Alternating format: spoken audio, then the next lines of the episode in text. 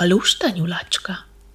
Egy messzi-messzi országban egyszer olyan forró volt a nyár, hogy még az erdei patakok is kiszáradtak. Az állatokat szomjúság gyötörte, és elhatározták, hogy ásnak egy kutat, amiből friss vizet ihatnak. A nyulacska azonban nyafogni kezdett.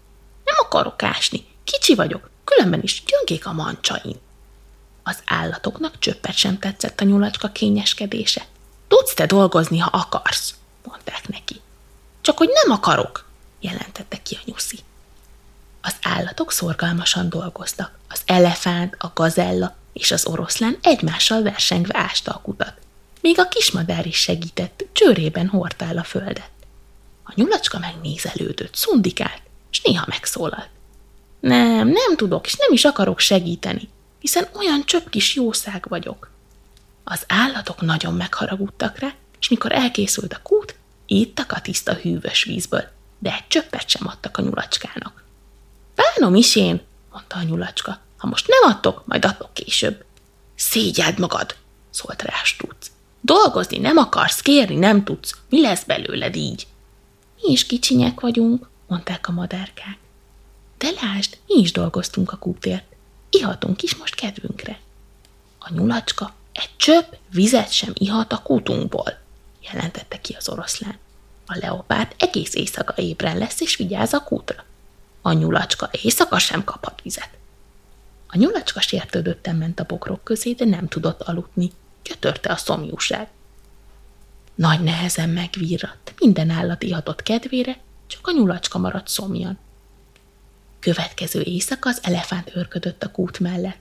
Csak hogy nappal sokat dolgozott, nagyon elfáradt szegény, és amint letelepedett a kút mellé, nyomban elaludt. Az elefánt nagyon jó szívű, gondolta a nyulacska. Ha szépen megkérem, majd csak ad egy kis vizet. Ébrezgetni kezdte az elefántot, de az mélyen aludt, nem ébredt fel. A nyulacska ekkor, mit tehetett mást, megcsípte az elefánt fülét. Az elefánt fölugrott, közben véletlenül meglökött egy nagy követ, az a kútba esett, és utána még sok-sok kavic záporozott a gödörbe. Betemetődött a kút. Ó, jaj, mi lesz velünk? jajgatott az elefánt. Szomjan pusztulunk mind a hányan. Dehogy pusztulunk, mondta a nyulacska. Együttes erővel kiszedjük a köveket a kútból. De hiszen kicsi vagy, és gyöngék a mancsocskáid, mondta az elefánt. Ne félj, vigasztalta a nyulacska, majd meglátod, milyen erős vagyok, ha kell. Az elefánt és a nyulacska egész éjjel dolgozott, sajnálra ismét tiszta víz bugyogott a kútból. Az elefánt elmesélte az állatoknak, hogy a nyulacska milyen szorgalmasan dolgozott, és akkor az oroszlán megengedte, hogy ígyék, amennyit csak akar. A nyulacska ivott, ivott, aztán boldogan letelepedett a kút szélére, és megtörölte csinos kis bajuszát.